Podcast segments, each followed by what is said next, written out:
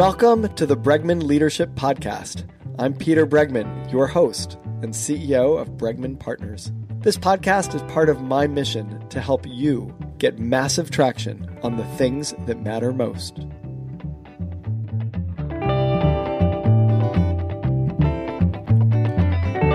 With us today is Emily Fletcher. I have to say, this has been the most enjoyable podcast to prepare for that I've had.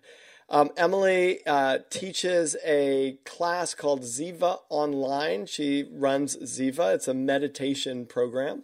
Um, she's spoken at Google, she's spoken at Harvard Business School. She's taught over 7,000 people to meditate. Her background is not one of having been raised as a monk in India, uh, you know, in the in, uh, meditating uh, as a celibate.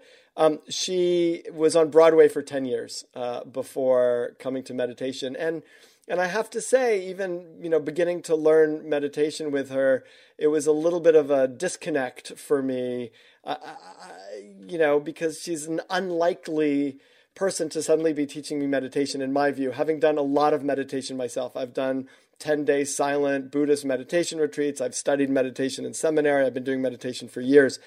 And what I want to say is that this course, this like two weeks of of online actually meditating with Emily um, has profoundly deepened and actually transformed any kind of meditation that I'm doing. So it it took me by surprise because I was not expecting that, and I'm not entirely even sure what happened that that happened. So I want to unpack that in this conversation. But without further ado, uh, Emily, welcome to the Bregman Leadership Podcast. Thank you so much for having me. I've been so excited about doing this because you've actually done the program, and I'm so excited to hear about your experience, especially because you have so much other meditation training. So I think this will be really enlightening for me and hopefully for everyone listening as well.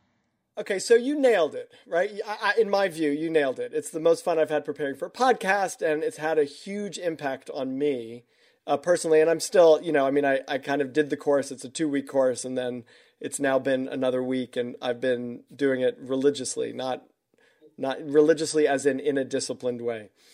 Um, I'm kind of curious to hear like what the magic formula is and i want to go back uh, in a minute and talk about your background and things like that but what makes this so different and i, I have a hard time putting my finger on it because i've done mindfulness and i've done mantra meditation and i've done manifest I've, I've done elements of this but there's something that has made it incredibly deep for me.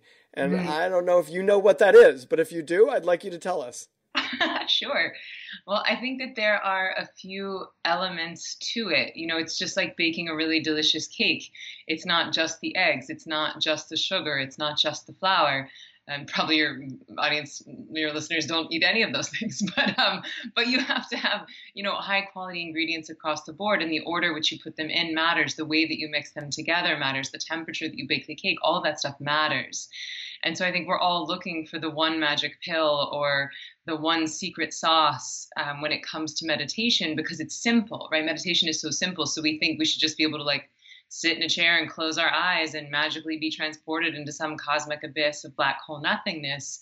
But it is a skill and it is a technique. And I believe that it requires some level of um, maturity and also specificity when teaching, and similarly when practicing. And so what we created at Ziva was is something called the Ziva technique, and it is a trifecta of, like you said, mindfulness, meditation, and manifesting.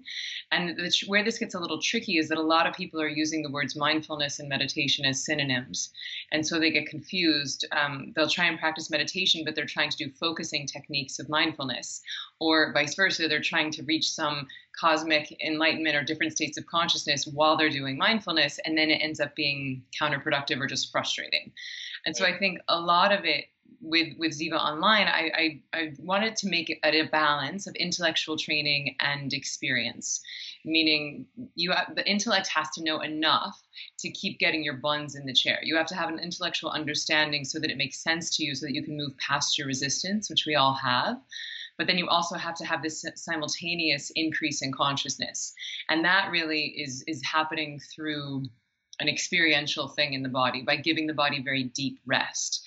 And, and what's providing that is a combination of the technique itself, which is all about effortlessness and ease, and the specific mantras that we use in Ziva Online.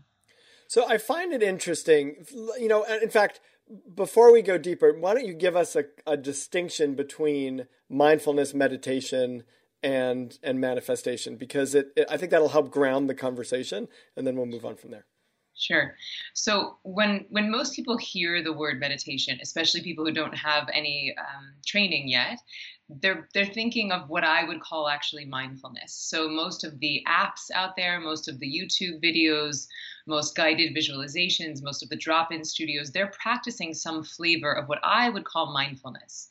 Now, that word mindfulness is relatively recent. It didn't really exist until Jon Kabat-Zinn came back from Tibet and India in, I think it was the late 50s, early 60s, and started teaching um, what were uh, largely Buddhist practices, not exclusively, but largely Buddhist practices. But he took out the Buddhist nomenclature so that it wouldn't feel you know, scary or freak out, you know, middle American corporate Christian folks in, you know, in the US. And I think we all owe a huge debt of gratitude to Jon Kabat-Zinn for the work that he's done because I feel like he's really moved the needle and introduced these relaxation practices and mindfulness in a way in the in the U.S. that maybe wouldn't have happened if it weren't for him. And I think that um, so I'm very grateful to that work. Now, where this gets a little confusing is that mindfulness, as we understand it in the West, are, are, derivations of monastic practices, meaning that these techniques were largely designed originally for monks. And they require a lot more focus, they require a lot more discipline. And this is why a lot of people think that meditation is hard, because they're doing adaptations of techniques that were not made for them. They're doing adaptations of techniques that were designed to be done in monasteries with people who don't live in society versus the foundation of the meditation that I teach in Ziva is even though it's a 6,000 year old practice, it was designed for people with busy minds and busy lives. It was actually designed to be integrated into your life to make you better at life. Now, most people think that whatever monks are doing, it must be so much more powerful because they're monks. They got to be like vibrating or levitating or something. But it's actually the other way around. If you have a job and kids and stuff to do, you have less time in your day with which to meditate. So you want to do a practice this is going to go in and really give your body deep healing rest so that you can be more awake and more productive in the rest of your life. So basically, what we do at Ziva is that we use mindfulness, which I didn't really define the two. So let me just do that. Mindfulness, I would define as the art of bringing your awareness into the present moment. Quite simple, quite beautiful. The art of bringing your awareness into the present moment. And we could all do that right now. I could say, all right, everyone, let's take a breath in through the nose for two, and we'll do this, and out through the mouth for four. Again, in through the nose for two. And just feeling that sensation as you inhale and out through your mouth for four. And that would be a beautiful mindfulness tool of bringing yourself into the body, into the right now, bringing your awareness into the here and now, which is a beautiful and powerful practice. But mindfulness techniques are keeping you more in your left brain, more in your waking state, and they are more about directing your focus. Um, this is why guided visualizations, counting your breath, um, visualizing your chakras, doing imagining a waterfall. These are all left brain waking state practices. So we use mindfulness almost like a runway as an appetizer into the main course of the Ziva technique, which is meditation.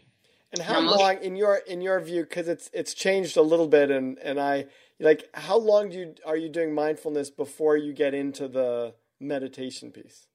Uh, when people are first starting, like a few minutes, like I have people be quite deliberate about the mindfulness in the beginning, um, but eventually, once once your body starts to understand the art and the beauty of, of the surrender that is meditation, then you become a little less dependent on that runway. To get you, you so you could jump right in, kind of thing. Yeah, most people once they once the body understands meditation and you start to pave those neural grooves in the brain, simply having the intention to meditate becomes enough. So you don't necessarily find yourself as dependent on the mindfulness tools, but they still are relevant like for your waking state for the times that you're not meditating you know if you're in traffic or if you want to you know punch somebody in the face or your kid is being a ding dong you know like those are really nice times to practice mindfulness because that's something you could do in the now. It actually so my- answers one of my questions because i noticed like a lot of the 15 minute meditations were like 25 minutes long. And I think it's because you're counting the meditation piece itself as 15 minutes, and then you've got this runway and then a, and I guess a landing strip of sorts. Yeah, Yeah. So so we can sort of condense that a little bit. I mean, you can do it as time allows. All right. Sort of. So the practice, you know, for everyone is it's 15 minutes twice a day is what I recommend once you have the training. Um, so so that was mindfulness. So it's more of a left brain waking state directing your focus and it's very good at dealing with your stress in the right now right versus meditation is all about giving your body deep rest and that rest gets rid of stress from your past and most people have not experienced what I would call meditation because you're actually accessing a verifiable fourth state of consciousness, something that's different than waking, sleeping, or dreaming. And in this state of consciousness, the right and left hemispheres of the brain start to function in unison. And when I say you're giving your body deep rest, it actually is somewhere between two to five times deeper than sleep.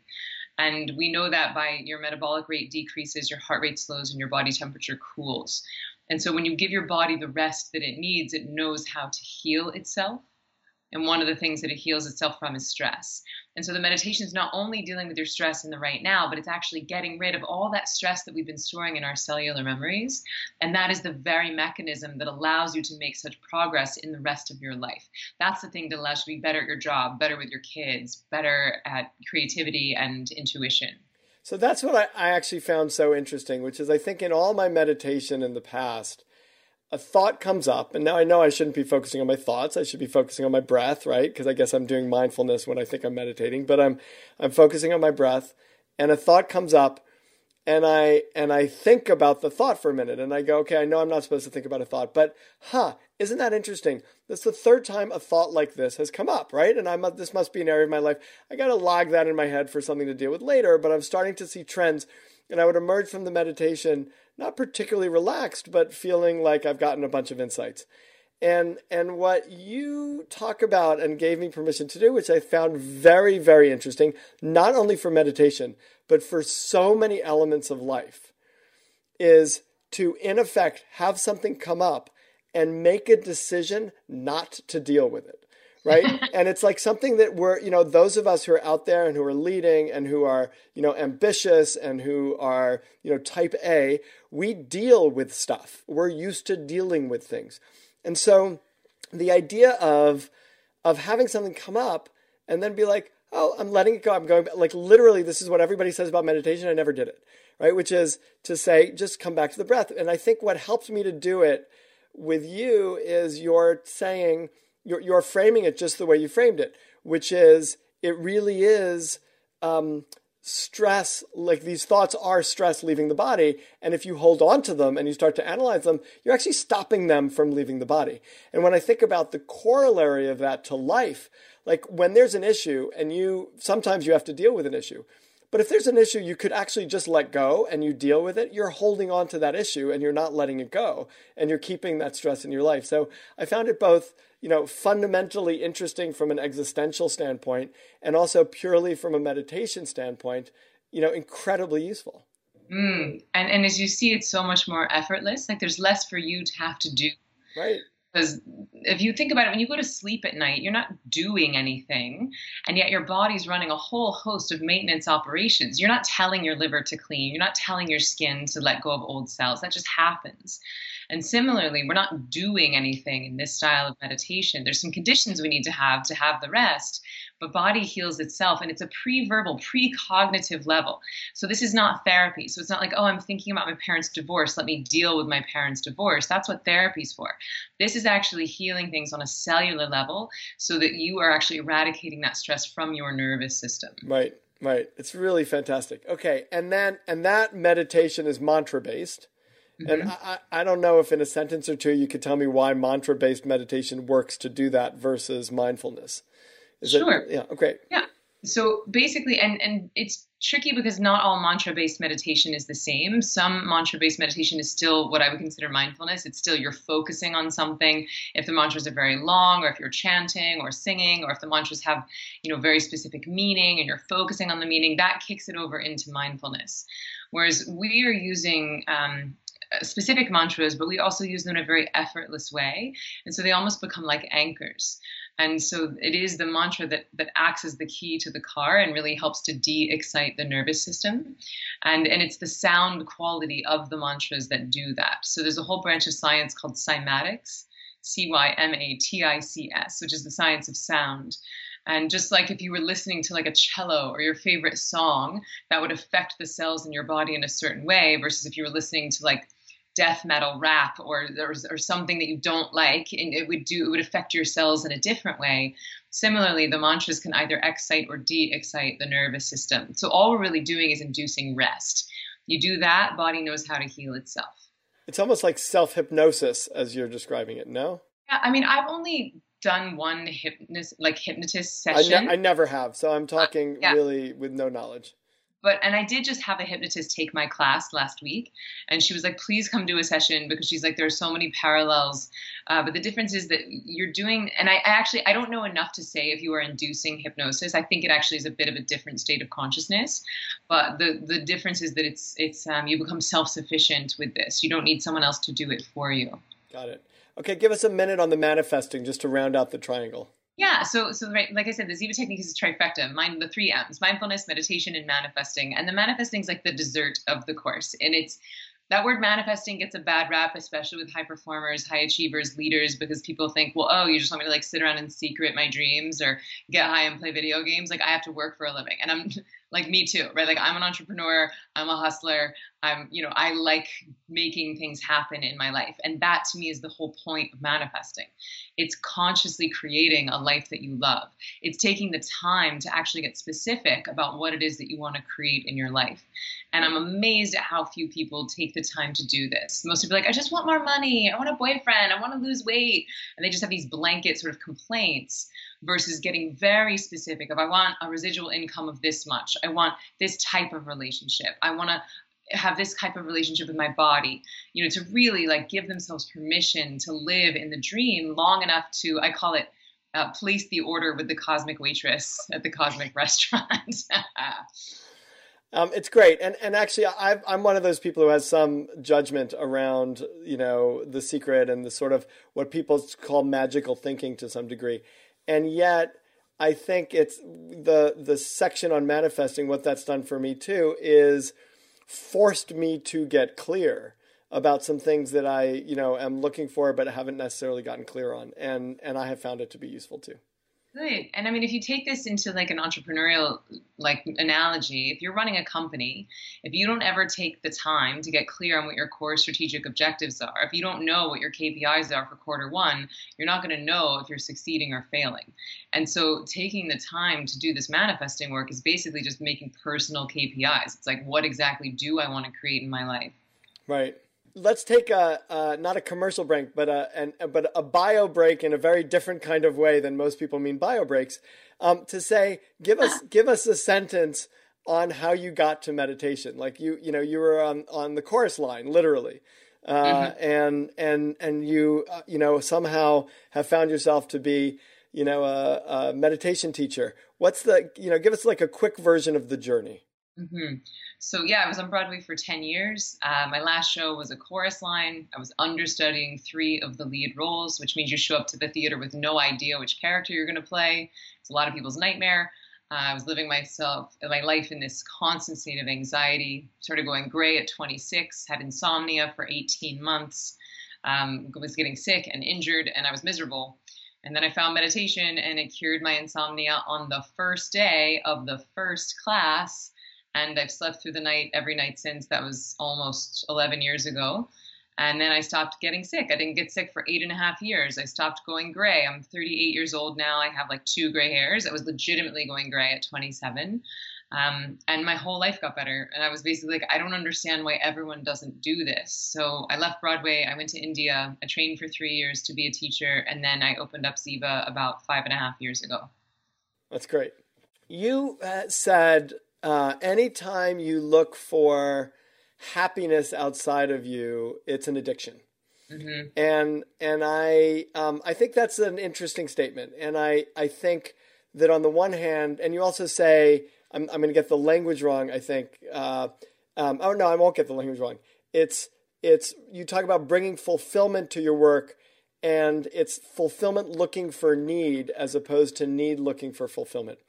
Mm-hmm. And I think everybody on the surface conceptually would agree. Look, I'm not going to find happiness in, you know, the new car, you know, increased income or, you know, the new, you know, M&A deal that I'm trying to make and that's not why I'm doing it.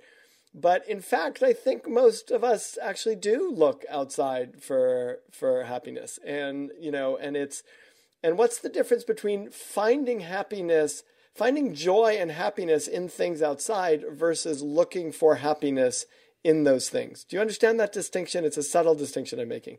Mm-hmm. So I'd love for you to talk just a bit about that and then also how meditation helps it. Sure. So anytime you you perform like altruistic acts, like if you donate money or help someone or help a friend or volunteer, it gives you a hit of dopamine, um, which is a bliss chemical. Um, and that same bliss chemical dopamine, it, you release it um, within like 30 to 45 seconds of practicing this style of meditation. And, and are you doing it in, is that in the meditation portion or the mindfulness portion? In the meditation In the meditation portion, portion. So, um, because most of us don't have a self sufficient or repeatable means by which to access bliss and fulfillment internally, um, we know it must exist. And so we think if I can't find it inside, then I, it must be out here. And if it wasn't in my last boyfriend, well, then it must be in my next. And if it wasn't in my first Broadway show, well, then it must be in my next one or my next one. And I, I mean, I, this was my life. Like I thought since I was nine years old, I was living in what I call the I'll be happy when syndrome, uh, which is the mistaken belief that you can somehow acquire your way to fulfillment. And I thought since I was nine that once I got on Broadway, my whole life would be sunshine and roses. Three weeks after my first Broadway show was the saddest I'd ever been because I, I realized at a pretty young age that I was interested more in the happiness of pursuit than I was the pursuit of happiness. So, so explain that distinction. That feels important. Yeah. So I think most of us are pursuing happiness. We think we can acquire. That some goal out there on the other side of person, place, or thing. And what I thankfully realized at 20, well, I don't, I can't say I realized this at 22, but I had a life experience that delivered the lesson at 22 because I literally achieved my lifelong dream at 22 and I wasn't happy and so, whereas a lot of people won't achieve it till they're 40, 50, 60, and so they just have more decades of, of believing the story, of believing the myth or the lie. Um, so I realized that once I got on Broadway, it felt like my goal had been taken away from me. I didn't know what to work towards. So I was able to see viscerally that I was more happy when I was actually in the in the happiness of pursuit, when I, I loved going after it. I love the the actual pursuit was the thing. So recognizing that your happiness is in pursuing something as opposed to getting it. Well, that was one lesson. That was like part one, I would say, of the lesson. And then when I learned to meditate, I realized because I used to pride myself on being a seeker. You know, you you name the self help book, I read it. You name the methodology, I did it. Like I was always like, you know, the next hot like self help thing, I was into it. And I did what I call like software upgrades for dec- a decade and it wasn't until I found meditation that I was able to upgrade my hard drive. You know, I was able to actually defrag the brain computer so that I could actually start running all this fancy software I'd accumulated. Um, but all of this is a little bit, I'd say, different from the fundamental question of this idea of are you need looking to be fulfilled or are you fulfillment looking for need? And so, esoterically, what's happening is that you're able to experience, like on a visceral level, what every spiritual text has been saying since the beginning of time. What you seek is in you. The kingdom of heaven is within, right? Like literally every spiritual text of any merit, this is at the core of its teaching. And we all get that intellectually. But it wasn't until I started meditating that I was able to actually feel that viscerally every day, twice a day. And so, like I said earlier, what's happening neurochemically is that within 30 to 45 seconds of you starting this, you actually flood your brain and your body with dopamine and serotonin, which are bliss chemicals. And that feels nice when it's happening, but if that's all it did for you, it'd be no better than any other drug. But what happens is that you access that bliss and fulfillment internally during the meditation, and then when you come out of it, that serotonin and that dopamine stick, sticks around for a little while. And so it actually changes the lens through which you see the rest of your life. It wipes some of that longing away from your lens of perception, which allows you to see things more accurately for what they are. And it allows you to start to see that, like, where can I contribute? Where can I deliver my fulfillment? Where can I give? And then what I found is that the paradoxical thing that happens is that all those jobs, all the money, all the people who want to sleep with, like all that stuff starts to show up by accident because people want to hire happy people and people want to sleep with happy people. so the reason I originally, and we're, we're getting close on time here, but the reason I originally wanted to have you on the show was a friend of mine, Howie Jacobson, who who had you on his podcast. And and he said, Oh, you know, this interesting woman I've had on the podcast and and I said, send me a video of something. And and he sent me um, it might have been the Google talk or it might have been another talk, I can't remember.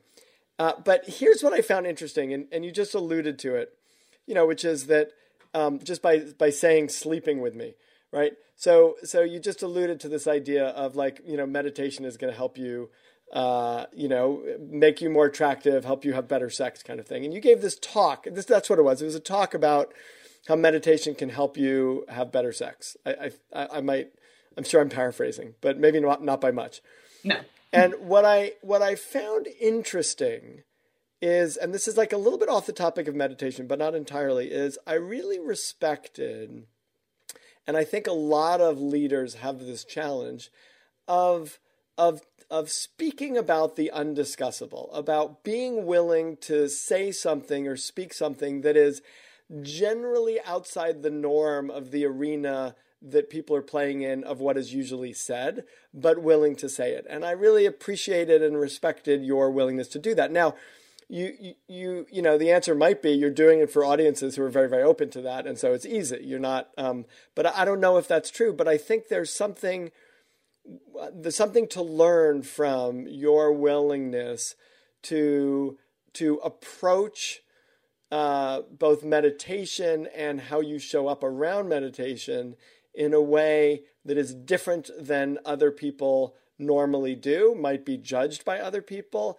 You know, you might have your own. My next book is called Leading with Emotional Courage. And there might be, you know, other elements of the emotional courage, the willingness to feel stuff in order to do stuff. And yeah. I'm curious if you could talk to that. Sure. Um, so I started talking about meditation and sex out of necessity because so many of my students started coming to me and saying, like, Emily, I know you made a joke at the intro talk about meditation making you better in bed, but like this is nuts. Like this is crazy. This is animalistic. Um, I had a woman who had never orgasmed ever in her life. First week of her meditation career, had her first orgasm. I have women who have been infertile, who doctors wouldn't even do IVF on them. And then after a year and a half of meditation, they have the egg counts and the follicle counts of 18 year olds. Um, like it's, and that's just the sort of hard data that I have. That's not to speak of the whole like mirror neuron phenomenon where you start to become more intuitive and more generous. Um, and, and if you look at like the ailments around sex that, that are preventing people from have the type of and the kind of sex that they want, it's usually stress, migraines, tiredness, and meditation cures all of those almost immediately for most people.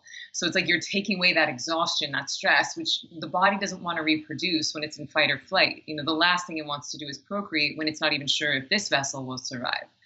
Right. Um, so uh, most of my students started coming to me, and because most of the popular styles of meditation right now, like I said, are derivations of monastic practices, and most monks are celibate.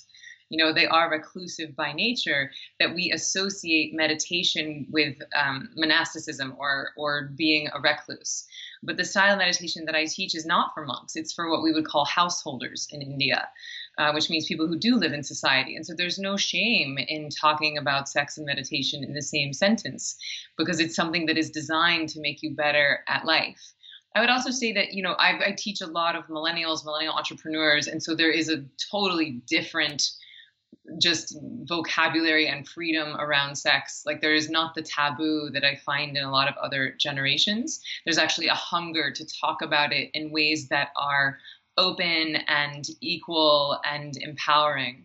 And, and I think because I am one of the few female, like real leaders in the space, I think that's another interesting opportunity to speak about it from a female perspective, whereas I come from a largely male dominated tradition. But but to speak as far as like the potential like ridicule or backlash that hasn't really come to uh, like came around the the sex part of it but it definitely came around creating an online course i was really surprised at the blowback around that but like the purists and the, I've gotten I've been like kicked out of tribes and like kicked out of networks and people like won't associate with me anymore and because and, because it's an online course and not an in-person course. That's right. And and i've been pretty amazed. And because i the one i made not not ziva online but our first course was actually the world's first online meditation training.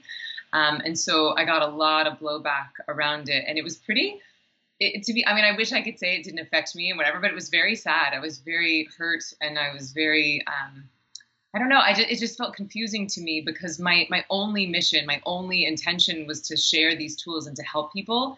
And I spent years making a program that I thought was safe enough to put online to where people weren't, you know, you're not giving like toddlers torches. You know, you the, the tools are safe enough to where if someone's dealing with severe anxiety or depression, that it's not going to be overwhelming for them if they don't have face to face support. Right. So I, I, just took so much care and, and putting into that that it was. Uh, that part was tricky, but I think it sort of forged me as a leader. But it's interesting because there's so many, you know, meditation apps and, you know, people giving lectures and talking you through meditations and the Tara Brachs of the world who are like, I think when you say like not a lot of women, there's like woman who's, you know, a, a senior level Buddhist meditation teacher who has a lot of stuff online. Yes. So what, the, and here's the difference is that so, Tara Brach is amazing. I think she's such an incredible speaker and she's speaking largely about Buddhism, right? And so these are more of the monastic practices versus these householder practices have been a lot more esoteric. They've been a lot more under wraps. That's why they're not nearly as popular. Most of the apps, too, are mindfulness, right? So because the monastic tools are, are a bit gentler, um, these things are, have been deemed like safer to be put out into the masses versus the more householder practice has been a little more under wraps. Right. That's so interesting. Mm-hmm. We are talking with Emily Fletcher. She uh, has created, she's a meditation teacher, uh, has created a um, uh, an online meditation training as well as an in person meditation training in New York and LA. Uh, I took the course, which is why we're having the conversation, Ziva Online. And, and you know, why don't you uh, do a quick pitch here for uh, for people who are interested from this conversation that might want to either connect with you or connect with Ziva online to to do a meditation training. Yeah. So one thing I'll say is that this is not an app. It's not a challenge. It actually is a training designed to make you self sufficient, meaning that once you graduate from the 15 day training, you don't need me anymore. You won't be reliant on my voice or Wi Fi or finger cymbals or patchouli or incense in order to meditate. Like all you need is just to close your eyes and do it. I want to say, just as a as an attestation to that, I don't know if you're gonna like this or dislike this, but I, I I'm now meditating uh, 20 minutes in the morning and 20 minutes in the evening, and yesterday was just a crazy day. And so I ended up doing my 20 minute meditation while getting a haircut. And I just shut my eyes, and the guy was cutting my hair and I figured it takes him about 25 minutes or so. So that's my timer. And when he tells me I'm done, I'm done. Like, that's I don't know if that's good or bad, but that's. I'd that... say good for you. Bravo. Like, you put it in. Like, this thing is designed to be integrated into a busy life. I've done it at many a pedicure salon. I've done it. I mean, the idea, yeah, you just get it in and you don't let perfect be the enemy of good. So right, that's good. Yeah. Um, so yeah, so it's a training designed to, and then once you graduate, like you said, you can do it at the hair salon, you can do it on the on a plane, on a bus, at your office with your kids screaming in the next door. You don't have to have, you know, perfect silence to do this, and it's only 15 minutes twice a day once you graduate. If you have a little more time, you can do more. Um, but the course can be found at Ziva, that's Z-I-V-A, um, zivameditation.com slash online. And you can actually choose your own start date and then it will so the first three days are mindfulness training. And day four through 13 that's really the meat and potatoes of the program. That's the meditation training. And then days 13 through 15 we do the dessert the manifesting. And the cool thing is that you can choose how long you want to have access to the videos. It's not like after 15 days it goes away. You could either have access for six months or a year or uh, unlimited which means just as long as the course exists and as you know, we have a really beautiful online community as well, which I'm in every day. My Ziva guides are in there, which are people who are training to be teachers with me. And so it's not only do you have the support from me, but also this beautiful global community of meditators. And really, our job, our mission is to make this stuff accessible, attractive, and to support you along your meditation journey. Awesome. Uh, Emily, thank you so much for being on the Bregman Leadership Podcast. It is my pleasure. Thank you for having me. And I look forward to seeing you in person soon and hopefully meeting some of your listeners. I look forward to it too.